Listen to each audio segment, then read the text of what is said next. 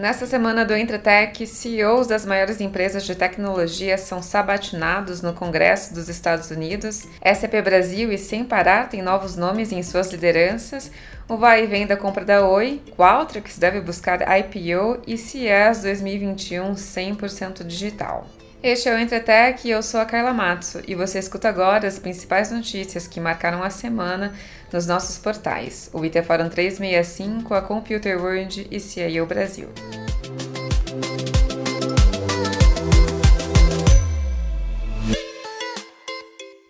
Semana foi de sabatina para os líderes das gigantes de tecnologia. Sandra Pichai, do Google, Jeff Bezos, da Amazon, Mark Zuckerberg, do Facebook e Tim Cook, da Apple, tiveram de defender suas marcas diante do Comitê de Justiça da Câmara dos Deputados dos Estados Unidos.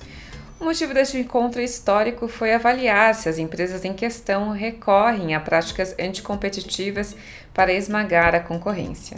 Como bem lembrou Jared Nadler, deputado do Partido Democrata de Nova York, é impossível usar a internet hoje em dia sem os serviços de uma dessas quatro empresas. Os executivos tiveram de encarar perguntas duras e também questionamentos que destacaram o despreparo de alguns representantes. Um deles defendeu que Zuckerberg tinha planos de comprar o Google e outro questionou o suposto posicionamento político do Google, tendo em vista que propagandas do Partido Republicano acabavam indo parar na caixa de spam do Gmail. Desconhecimento à parte, o Facebook foi questionado sobre as suas estratégias de aquisição de potenciais concorrentes como o WhatsApp e ainda de criar recursos para suas plataformas que são um espelho da concorrência. Afinal, alguém ainda usa o Vine ou o Snapchat? Sandra Pichai, do Google, teve de explicar a onipresença do seu serviço de busca para canalizar o tráfego de outros de seus produtos, como o YouTube, além de utilizar dados de outros aplicativos que rodam no Android. Já Jeff Bezos foi questionado sobre o uso de dados de concorrentes para definir preços de produtos e estratégias de mercado, o que ele não negou. E Tim Cook teve de responder às acusações de que a App Store teria práticas que prejudicavam a concorrência e os desenvolvedores de aplicativos. O testemunho dos quatro CEOs marca uma investigação de mais de 13 meses do Congresso nos Estados Unidos e pode dar origem a medidas antitrust. Os legisladores norte-americanos, por diversas vezes, apontam que companhias como a Amazon têm vantagens que tornam o mercado anticompetitivo. E a SAP Brasil anunciou nesta semana a promoção de Adriana Arolho à posição de presidente da operação local.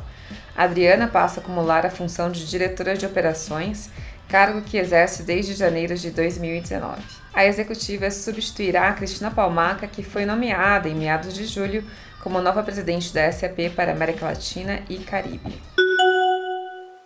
E Carlos Gazaf Stivit assumirá a presidência B2C do Sem Parar a empresa de pagamento automático de pedágio. Antes de assumir o novo cargo, Gazaf vivenciou uma longa trajetória na multinacional brasileira de soluções digitais Tivit.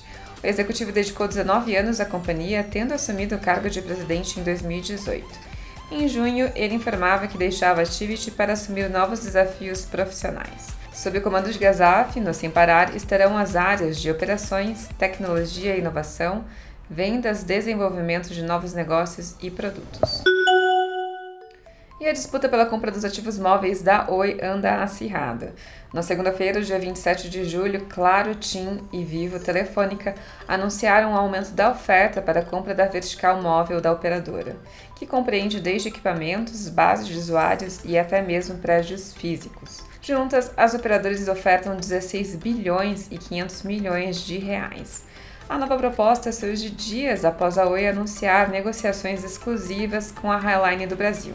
Apesar de não ter informado o valor oferecido pela Highline, a Oi explicou que o valor oferecido ultrapassou os 15 bilhões pedidos inicialmente pela empresa. A SAP anunciou no domingo, dia 26, a intenção de abrir capital de parte da Qualtrics, companhia que a gigante alemã comprou por 8 bilhões de dólares e que se posiciona como plataforma de gerenciamento de experiência. Segundo fontes ouvidas pelo Financial Times, a SAP deve disponibilizar entre 10% a 15% da empresa para compras de investidores, mantendo para si a maioria das ações. Ainda de acordo com a publicação, a percepção do mercado é que o perfil do produto Qualtrics não conseguiu se integrar às demais soluções da SAP e, por conta do seu potencial, a companhia decidiu abrir parte do capital para receber investimentos e melhorar a solução. E a CIES, maior feira de tecnologia voltada para o mercado consumidor, anunciou nesta semana que em 2021 a feira será executada em formato 100% digital. O evento reúne dezenas de milhares de pessoas em Las Vegas no início de cada ano e, por conta das preocupações em relação à Covid-19, a CTA, que organiza a CIES, decidiu recuar da programação presencial. Agora, todas as ações realizadas nas TIES presencialmente, como os eventos de imprensa, a apresentação de produtos, palestras e também encontros corporativos, se dará de forma virtual. Pessoal, vou ficando por aqui para ler sobre essas e outras notícias. Acessem os nossos portais Itefaram 365, Computer World e CIO Brasil. Obrigada pela audiência e até a próxima semana.